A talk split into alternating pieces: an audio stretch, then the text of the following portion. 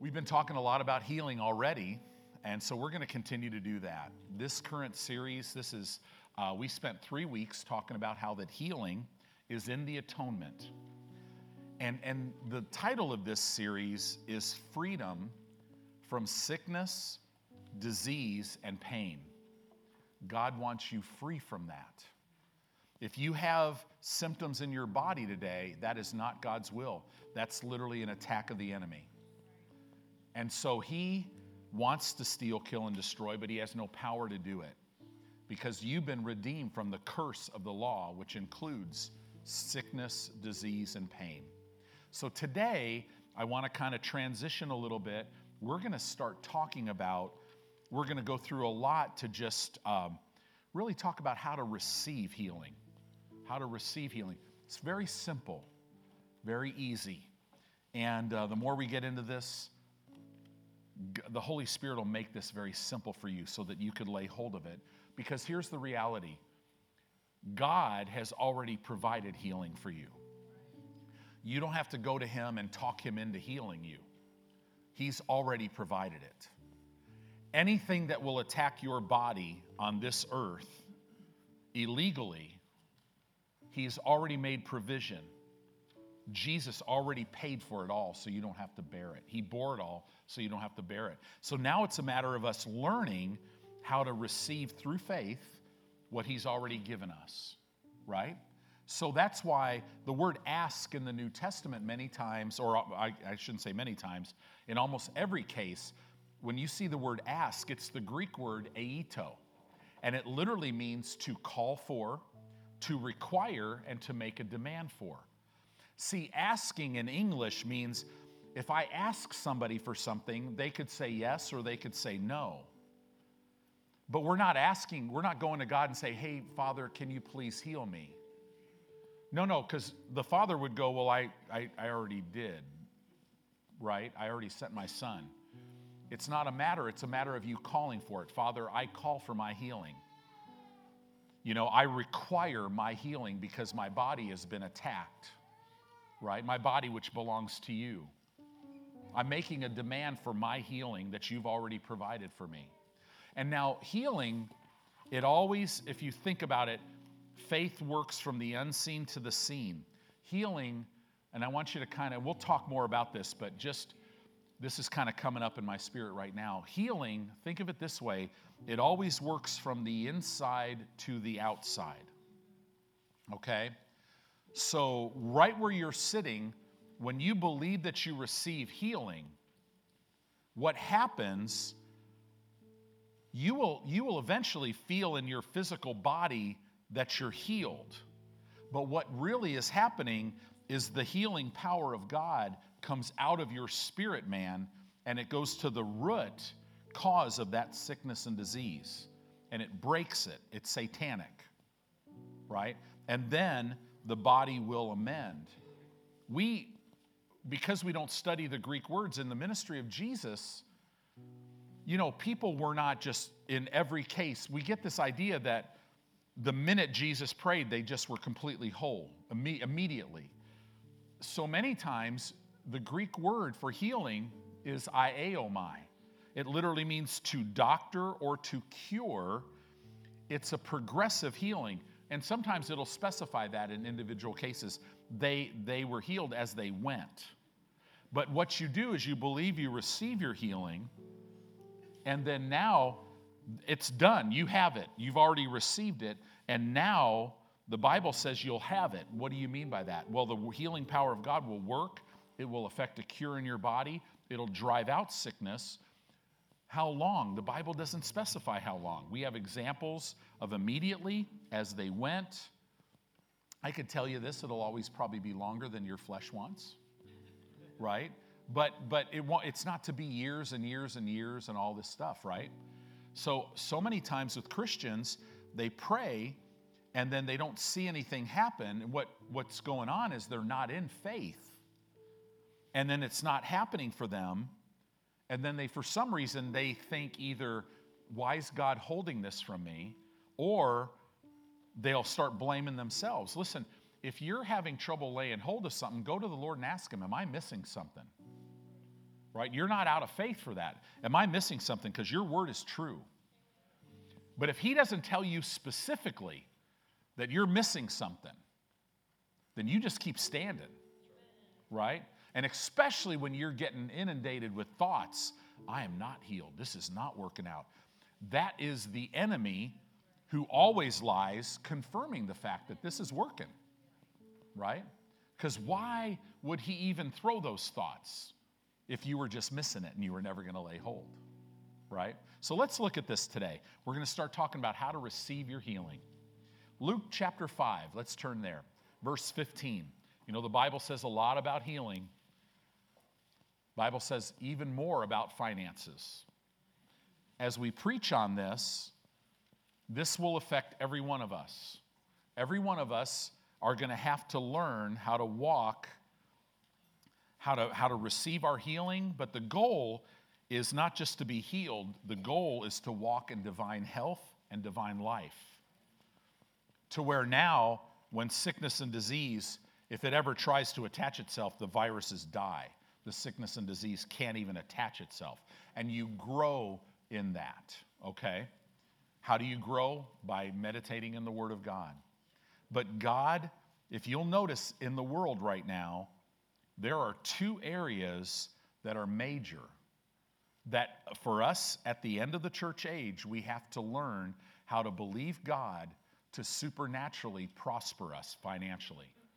And to supernaturally, we need to learn how to walk in, in the healing power of God, how to lay hold of healing, and then how to um, appropriate that as we minister to the sick to others, and also then how to walk in health.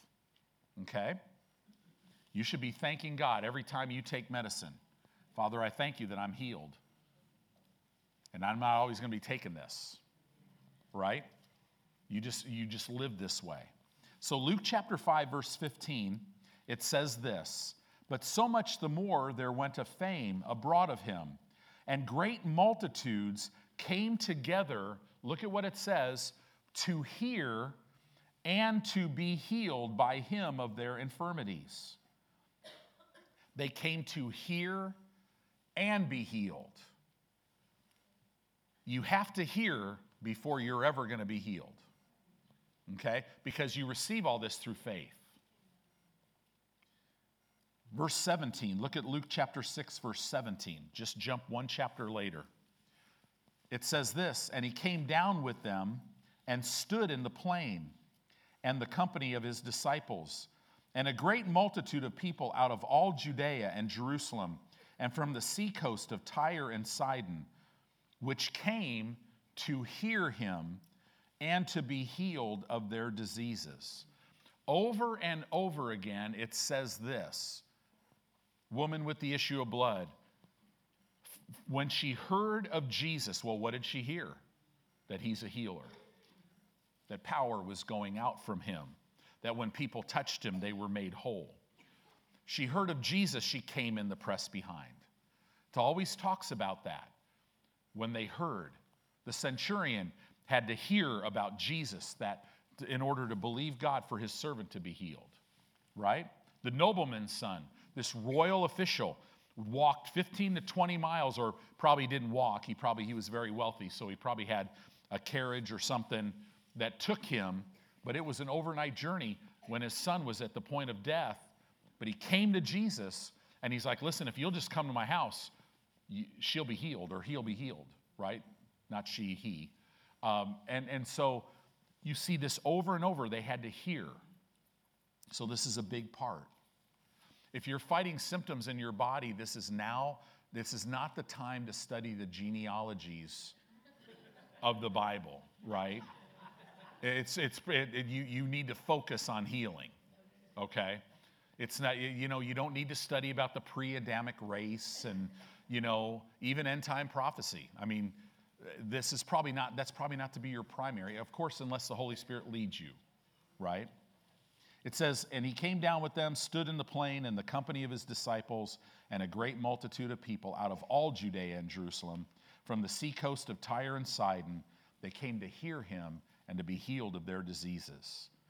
So, the healing ministry of Jesus, let's just kind of take an aerial view of this real quick, there were 19 in the four Gospels Matthew, Mark, Luke, and John, which really is one gospel written by four authors, but all breathed by God, right? If you break it down, there were 19 individual cases of healing. 19. So, like the woman with the issue of blood, it's in three out of the four Gospels. So, when you read all three accounts, you get the full picture. Because Dr. Luke will say things different. You know, he doesn't say about this person has leprosy. He's, he's a, he was a physical, he was a doctor. So he's like, this person has the final stages of leprosy. And, and you'll see different things. Different things will be showcased. But out of these 19 individual cases, 11 of them, 11 of the 19 specifically identified that the person's faith was the determining factor in their healing. 11 out of 19. Six out of the 19, you can see the person's faith. You could see the person's faith. You could see that it was the determining factor. It just didn't specifically said. Like woman with the issue of blood, it, it just says it. Woman, your faith has made you whole. Right? But there's six out of the 11 where you could see the faith of the individual, but it just didn't say your faith made you whole. So that makes, now this is deep, so 11 plus 6 is 17 out of the 19 instances in the ministry of Jesus, the person's faith was even either spoken or seen as being the determining factor in their healing. There were only two of the 19 instances where it was literally a gift of healing or a working of miracles. It was literally a gift of the Spirit where the person was healed and it had nothing to do with their faith. Only two times. Right? Now, if you look at why 19 individual cases, if you study these 19 individual cases, and you know, we taught a whole series on it years ago we went through each one. I would encourage you to get on there and, and really get into this. If you really look at this, the Holy Spirit saw fit, God, you could say, saw fit in His Word to show us 19 cases which I believe cover everything. Now, I mean, we know the Bible says that if everything was recorded that Jesus did, the books of the world, they said, would not hold it all, right? But these 19, you can say this you could look at these 19 individual cases and you can see the will of God for all men for all time, right? You can see that. If you want to know God's will on healing, just look at the Gospels. And then if you look at the epistles, and you look all throughout the Old Testament, it backs all of it up.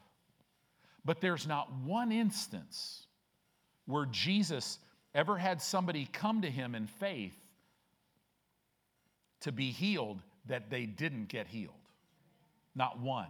There was not one instance that Jesus ever looked at an individual and said, It's not my will to heal you. He never, there's not one example. And yet we preach that nonsense from, right? I mean, it's just, wow. That's how come when I watch season three, episode two of The Chosen, and wow, this is going live stream. Do I care? I hope Dallas hears this. I think the guy loves God with all of his heart. But I could tell you this Jesus never looked at one of his disciples or any person while he was on the earth and said, Listen, what I'm about to tell you is going to define the rest of your life and ministry it, I could heal you, the Father could heal you, but it's just not our will. That's demonic. Now, could a Christian literally promote something that's demonic? Absolutely. Has Satan ever got your tongue? Right? Absolutely. But man, we got to stand up and say, whoa, whoa, whoa, whoa, whoa. Now, does that mean don't watch The Chosen? Oh man, there's a lot of nice stuff. Now, you'll have to have a little a, bo- a stick box there because there are some sticks. You know, there's a lot of things sprinkled to make you think Jesus was poor. which biblically is impossible because he kept the whole law, right? But anyway, 17 of the 19, faith was the catalyst that triggered the healing. How much more for us who have been redeemed? Because all this stuff was done in the Old Testament. Jesus' ministry, I mean, he was dealing with people had a right to be healed because they were children of Abraham. We are children of God and we've been redeemed. How much more? You don't need anybody to lay hands on you for healing. You could believe you receive right now. Pastor, come on, don't say that stuff. We need to need you. No, you don't need me. You don't need anybody. I can't heal anybody. But I'm telling you, when I've laid hands on people, remarkable things have happened, but it wasn't me. Right? I, I lay hands on them, and God, the healer, heals them. Well, I thought you said it comes from the inside out. Yeah, it does. That healing anointing, which is on me right now, it's on me every service. It comes from the inside of me. I lay hands on an individual. The healing power of God goes into their body. Guess what also is happening? It's coming out of their spirit into their body too. It's a powerful thing. John chapter 3 and verse 34. Guys, as we go through this, the Lord told me there's going to be such revelation flowing. You're going to hear things you've heard before, and they're going to just, you're going to go, oh, that's so simple. That's so easy, right? John 3:34 For he whom God hath sent speaks the words of God. For God gives not the Spirit by measure unto him. Jesus had the Holy Spirit without measure. Jesus was a one man healing revival. Right? Now, he had authority to give that authority to his 12 disciples and also to 70. And he sent them out, and they were able to do the works of Jesus even in the Old Testament. Think about that. So much authority that Jesus had, he could delegate that. Right? There had to be a legal way. God does everything legal. John 14, verse 10 says it this way it says, Believe you not that I am in the Father and the Father in me? The words that I speak unto you, I speak not of myself, but the Father that dwells in me, he does the works. So when it said power was going out of him and healed everybody, when, when he spit and made clay out of mud and rubbed it on a blind man's eyes and they got healed. Guess what? Jesus wasn't the healer, the Father was doing that. In the same way, you and I are not the healer, but the healer, right? Jesus, by the Spirit of God, He's the one that performs it. Same way, Jesus said this As the Father has sent me, now I'm sending you. Jesus operated on this earth not as God, he laid down all of his godly attributes. We know that because he was baptized in the River Jordan, and it says the Holy Spirit, in all of its fullness, came down upon him. He was anointed by the Holy Spirit. Listen, Jesus, as God, would never need to be anointed. He lived as a man anointed by God to show us how we could operate and also to redeem us. He had to be a legal sacrifice. Okay? So, so we learn these things. Jesus was his own healing revival. Now we do greater works because he went to the Father. So now all of us are in the earth, all over the earth. And we could lay hands on the sick and they'll recover. And we could preach his word and see this happening all over the world. See, you had to go to where Jesus was to get healed. It's much better now. You could, you could be anywhere and be healed now, right? The Holy Spirit was moving this way in the earthly ministry of Jesus. That's how he was moving. the Holy Spirit moved this way in the healing revival that we have a record of that started very quickly, just instantly in the 1940s, and it went into the 1950s. And as quick as it started, it seemed to end. It's real interesting. All of a sudden, the Spirit of God is moving a certain way, and, and man, it was so easy, I've heard, to get people healed. I wasn't on the planet yet, I don't know, but man, the, the things I've heard about this are just amazing. Brother Hagin, see, see, a lot of guys, they would have these tents. Oral Roberts had this tent that would hold thousands of people. And the healings that took place, Brother Copeland said it was amazing. He'd go in a back room in a back tent with the serious things, and he saw how Oral would minister the healing power of God to people. Brother Hagin, God told him, I want you to go teach my people faith. He went a different direction. He went into local churches. And he would never go anywhere for less than three weeks. Could you imagine coming here three to six weeks? Every morning we're teaching on healing, every night we're ministering to the sick. For week after week after week, people would come from far away. They'd bring people, they'd sit under the word, and they would learn how to receive their healing through faith. Interesting. See, what you don't see is people standing for their healing for these long, extended periods of time. Now, it's amazing though. We, see, you can't look at time.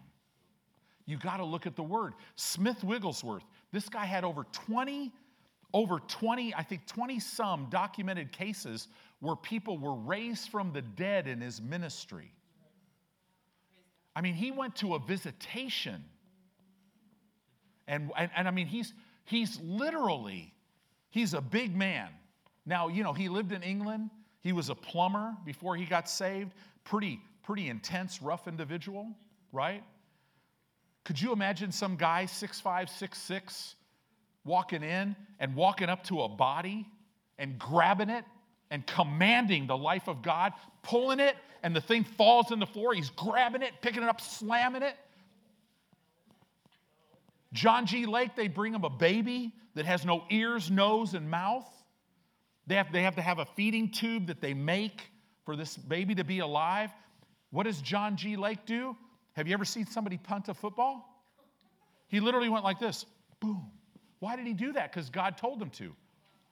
That freaks me out even saying that.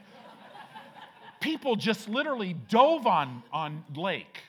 What? You killer. I mean, and then all of a sudden, the, the baby, I think, hit the back wall and bounced on the floor. And everybody's on John, and then all of a sudden, they hear the baby crying.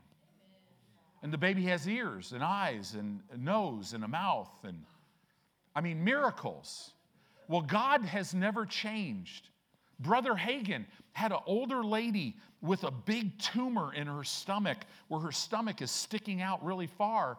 He's laying hands, be healed in Jesus' name, be healed in Jesus' name. And then he just puts his fist and goes, bam!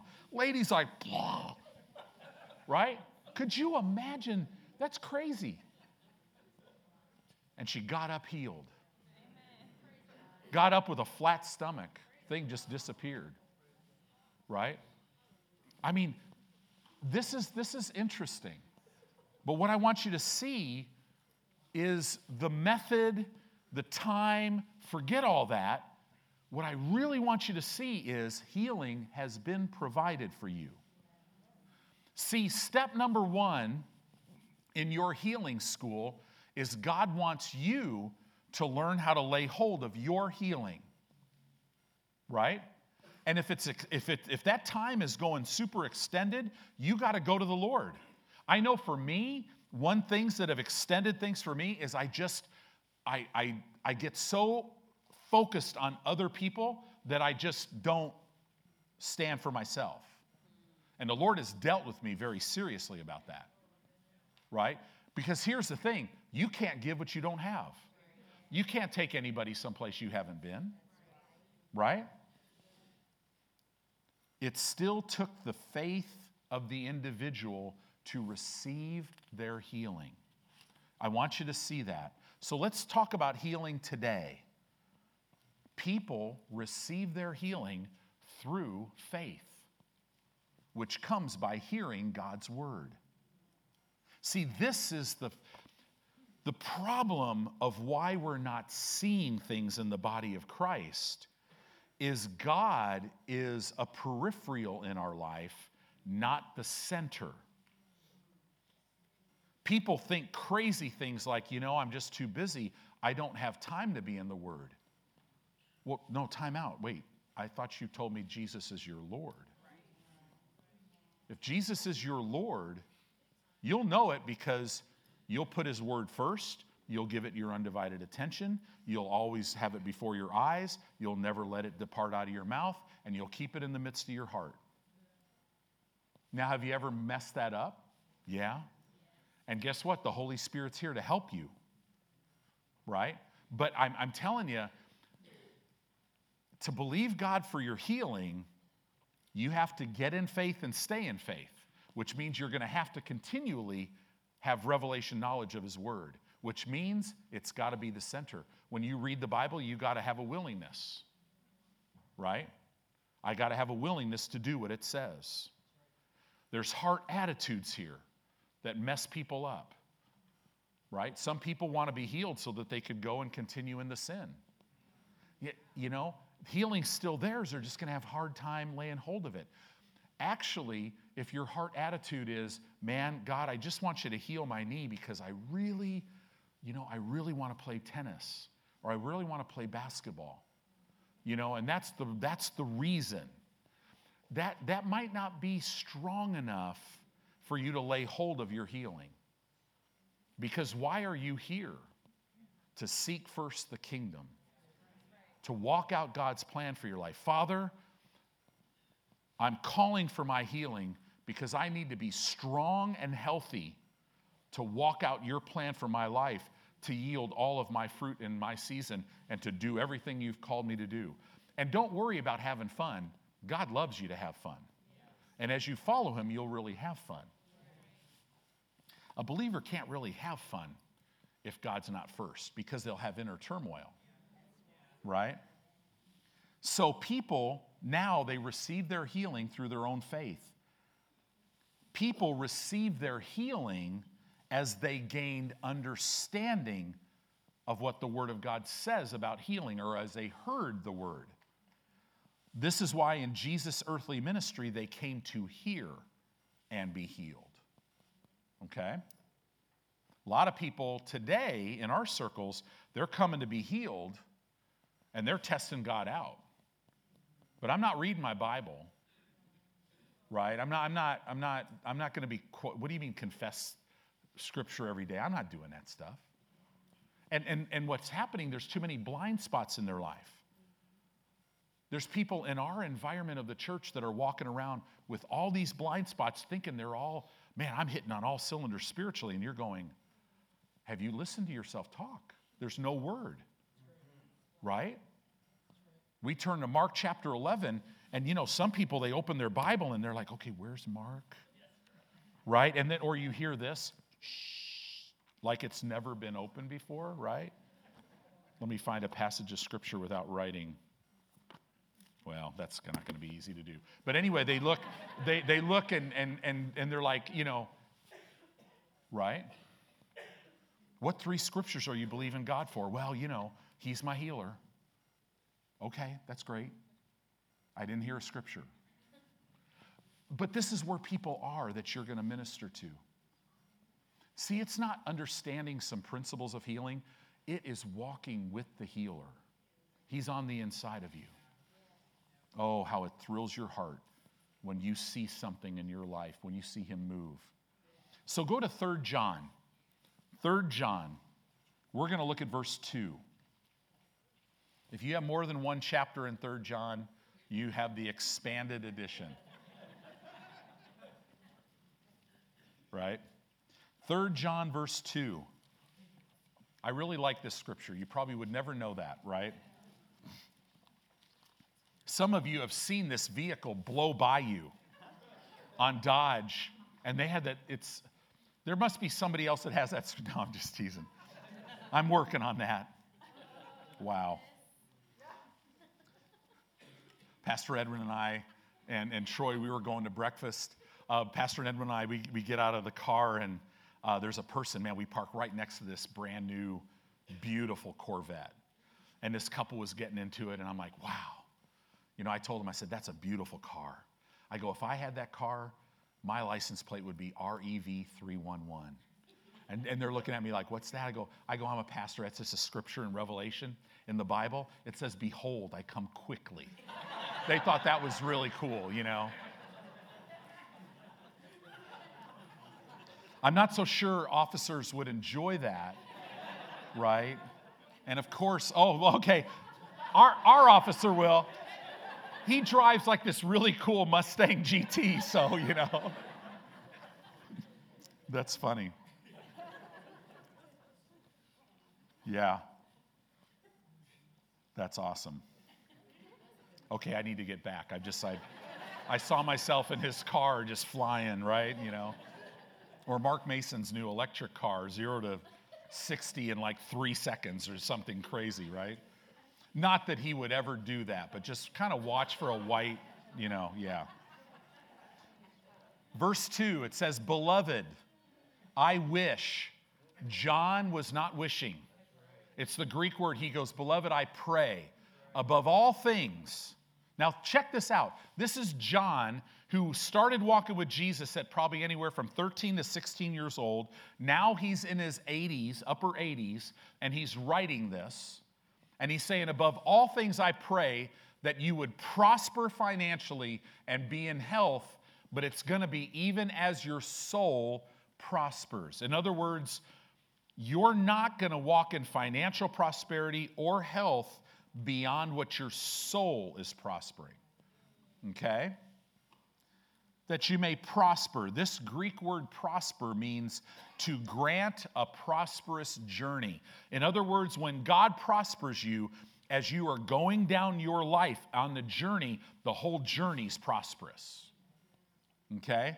It literally means to lead by a direct and easy way. Gaining prosperity without believing God is not easy.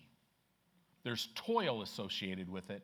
We're talking about when God prospers you, the blessings are overtaking you as a result of what you're sowing and what you're doing. It's easy. No toil, it's only rest.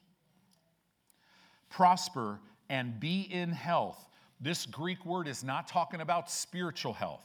You are as spiritually healthy as you'll ever be. Your spirit is complete. They talk about spiritual healing. What in the world is that? My old spirit wasn't healed, it was taken out, and a brand new one was put in. This word, this word health literally means to have sound health, to be well in your body, to be in good health. That's God's will but it's going to be directly proportioned to as your soul prospers. So you have to be going on a prosperous journey in your soul, right? Which means your soul is being renewed by the Word of God. Verse 3 For I rejoiced greatly when, when the brethren came and testified of the truth that is in you.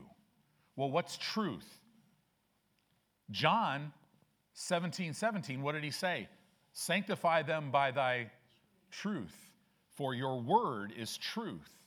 So, John, you could very easily translate this for I greatly rejo- for I rejoice greatly when the brethren came to me and testified of the word that is in you, even as you walk in the truth or as you walk in the word. I have no greater joy than to hear that my children walk in the truth. I have no greater joy than to hear that my children are walking in the Word. We walk under the light and in the light of God's Word all the time. So now let's, I want to take some time and look. Uh, I wish they'd slow that clock down a little bit, but we'll, we'll, we'll be okay. But I want to I want to look at a story in the Bible, one of these 19 individual cases. A man came to Jesus and, and his lunatic son was healed. Okay? So this is found in Matthew, okay, chapter 17. if you're taking notes, verses 14 to 21. This same story is found in Mark chapter 9, verses 17 through 27. And this story is found in Luke chapter 9, verse 37 to 42. It's found in three of the four Gospels. I wonder if we could learn some things. The Holy Spirit saw fit three times. So, having said all that, turn in your Bible to Mark chapter 9. I'm an honorary pastor. Mark chapter 9, I want you to see the background. So, look at this. And when he came to his disciples, he saw a great multitude about them, and the scribes questioning with them. Okay? And straightway all the people, when they beheld him, Jesus, were greatly amazed, and running to him, saluted him. And he, Jesus, asked the scribes, What are you questioning my disciples about? So now let's look at Luke chapter 9, verse 37. I wanted you to see what's happening. Okay? Where in, in Mark chapter 9, they, what, what was happening? Jesus was just transfigured. The Mount of Transfiguration, right? So he was transfigured up there. Moses, right? Moses and Elijah were there. I believe Jesus was once again doing what they always, what God always does. He, he He's telling Moses and he's telling Elijah, prophets, Old Testament prophets. He's saying, Guys, I'm here. I'm on the earth. I'm about to come and redeem. Go down to paradise and tell them I'm coming. I'm all, I'll be there in just a little bit. Now, that's my opinion. It completely fits with, with the Bible, but take that for what you want. But anyway, Peter, James, and John, they see him transfigured who he is on the inside shone out of him. His garment was brighter than the sun because they're not born again yet. So they're like, oh, wow, we got to build temples for all three of you. And, and then so the father had to step in and say, whoa, whoa, whoa, whoa, this is my beloved son. Listen to him. Right? So they come down from this incredible event. And when they're walking down, Jesus sees these other disciples that he empowered to go about healing people and delivering people from the devil, right? The other nine, he, he sees them and people are around him and there's scribes questioning him. So he walks up. That's, what, that's what's happening right here. So Luke 9 37, it tells us that the day before Jesus was transfigured before Peter, James, and John. Okay? You got to understand this to understand this story. Jesus speaks to Moses and Elijah. Now they're coming down from the mountain where Jesus was transfigured, and a great multitude met them. Have you noticed I'm saying this again? Because you've got to understand this to understand this story. Okay? The scribes were questioning the nine disciples as to why they could not heal or deliver this man's son. They're asking them, they're like, why, why, can't you, why can't you do this? I bet they were having a good time asking those questions because they're always trying to find Jesus in a, right? So now let's jump over to Mark chapter 9 here. Go to 9 again. Hallelujah. Thank you, Lord. We're going to look at verse 17. Mark 9, verse 17. It says here, and one of the multitude answered and said, Master, I have brought unto you my son, which has a dumb spirit. Okay, now all these demonic spirits are dumb. We know that. But this one kept somebody from talking, okay? And wheresoever or where he takes him, he, talking about this demonic spirit, tears him and then my son foams and gnashes with his teeth and pines away. And I spoke to your disciples that they should cast him out, and they could not.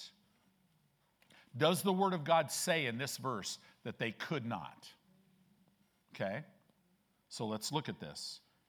Matthew's account, chapter 17, verse 14.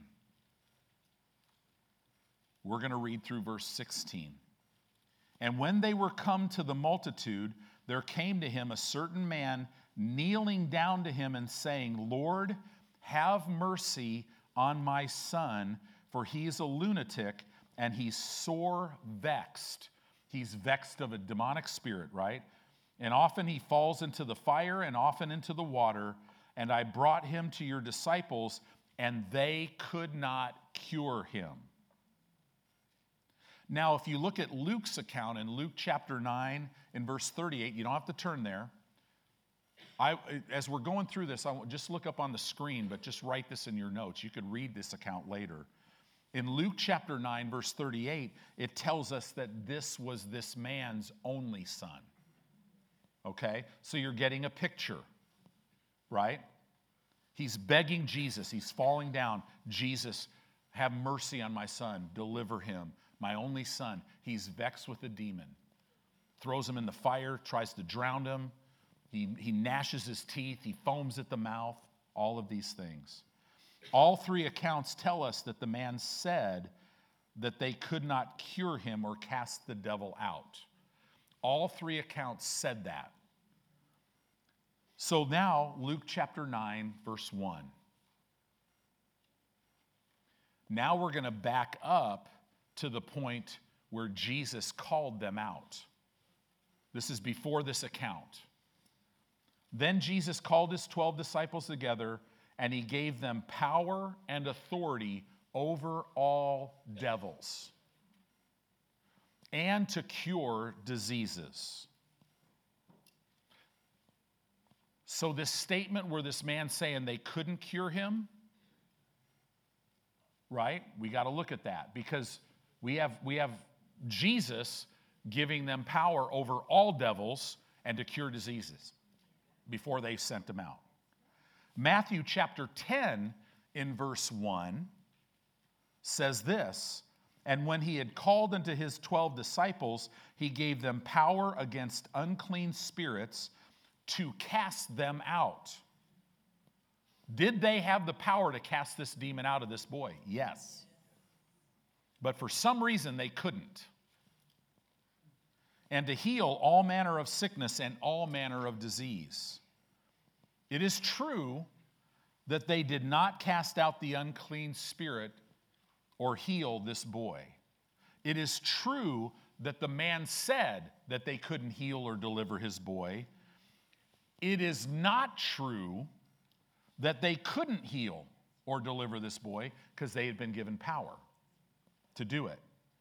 The disciples' failure to get the boy healed and set free, in other words, did not prove the will of God. But what do, what do multitudes do? Well, you know, I asked God to heal me and He didn't. Or, you know, my grandmother who loved God with all her heart went home early, so therefore God's not a healer all the time. But you could say the same thing here right? I mean, here these guys were able to do this stuff, and then, but with this son, they couldn't. Here's the thing to the Lord Jesus, you got to understand this. There is no excuse for unbelief. He is God. He is setting before humanity His word. When people just say, Well, I just don't believe that, there's no excuse for that. Because if you could honestly look at everything in this world and, and the stars and everything, and the further we get in humanity, the more technology we get, the more it proclaims that God, there's a creator. It doesn't take faith to believe that some piece of gel ooze climbed on a crystal that just takes utter blindness and stupidity, right? But to believe that God, I mean, God even says in, in Romans chapter 1, man is without excuse. Everything declares who an understanding of even the Trinity. There's no excuse not to believe this. In the realm of healing, guys, there is zero excuse because there's no gray area here. There's no examples that are saying what we're preaching many times from a pulpit right? He has never failed us, He has never forsaken us. Unbelief will choke you off from the blessing of God. It's impossible to be in unbelief and lay hold of what He's already given you. Matthew 19 26, I love this verse. It says, But Jesus beheld them and said unto them, With men this is impossible, but with God all things are possible. Luke chapter 18, verse 27. The things, Jesus said this, the things which are impossible with men are possible with God. Right? Matthew 17, 20 says this And Jesus said unto them, Because of your unbelief, for verily I say unto you, if you had faith as a grain of a mustard seed, you shall say unto this mountain, Remove hence to yonder place, and it shall obey, and it shall remove, and nothing shall be impossible to you. So now let's look back at Mark, Mark chapter 9, verse 19. Jesus answered him and said, O faithless generation, how long shall I be with you? How long shall I suffer you? Bring him to me. Wow, Jesus, why are you speaking that way to this poor dad? Jesus wasn't speaking to the dad. Jesus was speaking to nine of his disciples who he gave authority and power to. And he's like, man, could you imagine? What a, what a motivational speech for your staff.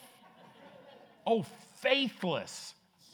Could you imagine the nine are going, I can't disagree. This is, this is not good, right? Jesus didn't seem, I mean, it's kind of, that's kind of amazing, isn't it? The disciples failed. Why? Because of their unbelief. If you study the story, we know why. Because they were more concerned about, well, who do you think is going to be greatest in the kingdom? Pride, man. That'll get you nowhere with God. Personal ambition and strife was the reason for their unbelief. Personal ambition and strife will hinder your faith no matter how much authority you have. You could have all, and how much authority do we have? We have all of it. But you could have all authority and die of sickness and disease. So you got to stay away from you got to stay away from this pride stuff. Right? Jesus knows that it takes faith why? To activate the power of God so that a person can receive their healing. Unbelief hindered Jesus from ministering the healing power of God in his ministry, it was the people's unbelief, it hindered him. Even after coming out of the glory, look at this, he comes out of the glory of God. He is transfigured on the mountain, but even after coming out of the glory, Jesus still put the responsibility on the individual's faith. Isn't that amazing? And this dad was not born again he didn't have a Bible that he carried around. He didn't have 900,000 hours of teaching on healing and all these wonderful books. All he had was he had heard of Jesus. Wow. Faith in God. Why am I saying that? Christian, faith in God will bring you out every time. You got to believe it. And faith comes by hearing the word of God. So now, Mark chapter 9, verse 22. And they brought him unto him. And when he saw him, so, and they brought him, the Son, unto him, Jesus. And when he, Jesus, saw the Son, straightway the Spirit tore him. And he fell on the ground. He, the Son, fell on the ground and wallowed, foaming. Now, think about that. The minute they bring the son to Jesus, he has this episode. And Jesus, the next verse, and Jesus went, Oh my goodness. Nope. Look at, look at what Jesus did. Jesus asked the Father, So how long it is ago since this came to him? I mean, the kids just, Jesus is like, Hey, Dad, how, so how long has this been happening? He, he's not moved by it, he's not even acknowledging it. Why would he? He didn't turn to this and say, Stop that. What's your name? Who cares what your name is? You're a demon. I'm the Son of God. My Father is in me to heal. He has anointed me and sent me to heal all that are oppressed of the devil. The devil's nothing in your physical body, in your healing. The devil is nothing compared to who God is. And he said, the father said to Jesus, of a child, and oftentimes it's cast him into the fire and into the waters to destroy him. But if you can do anything, look at this, the father's like passing the buck. Jesus, if you can do anything, look at this, have compassion. That word means mercy. Have mercy on us and help us. So, the moment the boy's father speaks of the difficulty of the circumstance, he falls into a state of discouragement, which causes him to cry out to Jesus to have mercy. In the same way, if you talk about the difficulty of your circumstance, you are going to fall into discouragement. Okay? You got to know this. And you'll be calling out to Jesus, have mercy on me. And then and if you live in that too long, you'll start to go, well, you know, why? I mean, I know people in my church that they just have healthy bodies and they're not even living like I am. Why, God? Why are you allowing this? Why are and none of that, all that leads you down a wrong path. God's like, no, no, I provided healing for you. Just believe me and receive it. Right? Do your part so that I could step in and perform this and heal your body. The Father put all the responsibility on Jesus. Right in this verse, verse, the Father's not in faith. If you don't have faith in God's word, guess what? That means you don't have faith in God. So then, Jesus, now in verse 23 of Mark chapter 9, says this Jesus said unto him, If you can believe. So, in other words, Jesus puts it right back on the Father. Jesus, if you can do anything, have mercy on my son and help us. Jesus responds, If you can believe, Father, all things are possible to him that believes. Jesus put the responsibility of believing back on the boy's father. How much more is the responsibility of believing going to be on us as his kids? Right? It's not about, this is not about God's compassion. We've already seen God's compassion. He took every sickness, every disease, all the pain, all the satanic root of the curse of the law, and he put it on his son. We have no idea what that did. And it said the father, it pleased the father to bruise his son so that men can walk free from this. It's not about God's compassion, it's about the necessity of faith being exercised so that the healing power of God can go to work. Boy, if you can get that, that makes people mad. But if you can get that, it'll make you free. I mean, you'll walk in freedom. You cannot leave up to God what He has left up to you and I. You cannot make His responsibility what He has made our responsibility. You see that? Your faith, praise God, is the determining factor for your healing. Your faith is the determining factor for you to walk in all the blessings of God. We do not receive from God according to what we need, according to what we want, according to what is right, according to what is fair, according to what is God's will. You don't receive from God that way. You receive from God through faith. Verse 24. Now look at what happened. We're not going to be able to go through every case, but look at what happened. And straightway the father of the child cried out and said with tears, Lord, I believe, but help my unbelief. The man is saying to Jesus, Listen, Jesus, I'm choosing to believe. This gave Jesus, who had the Spirit without measure, an opening for his healing power to work. I'm just choosing to believe. But help me. Guess what? You have the ultimate helper on the inside of you. He will lead you into all this. He'll take you by the hand.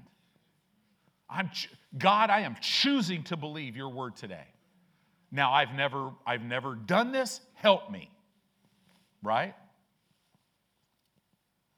Matthew 17, 20 says this, and Jesus said unto them, Because of your unbelief, for verily I say to you, if you have grain as a faith as a grain of a mustard seed, you would say to this mountain, Remove hence to yonder place, and it shall remove, and nothing shall be impossible to you. Your faith. And here's a big thing, guys what you believe will come out of your mouth. So when you speak junk, that's what you believe. Okay? So change that. Don't beat yourself up, right? Not, not what you're trying to believe will come out of your mouth, what you actually believe. This man was not fully persuaded yet. This was not some high degree of faith. Faith will work in your heart with some doubt in your head, but you got to take those thoughts captive. We must get people to respond from their heart. And God wants to teach you how to do that. We see what this man is facing. Don't look at this story and think it's okay for you as a believer to say this. A believer should never say this. Right? A believer should go, I'm choosing to believe your word. I've heard your word. Faith has come.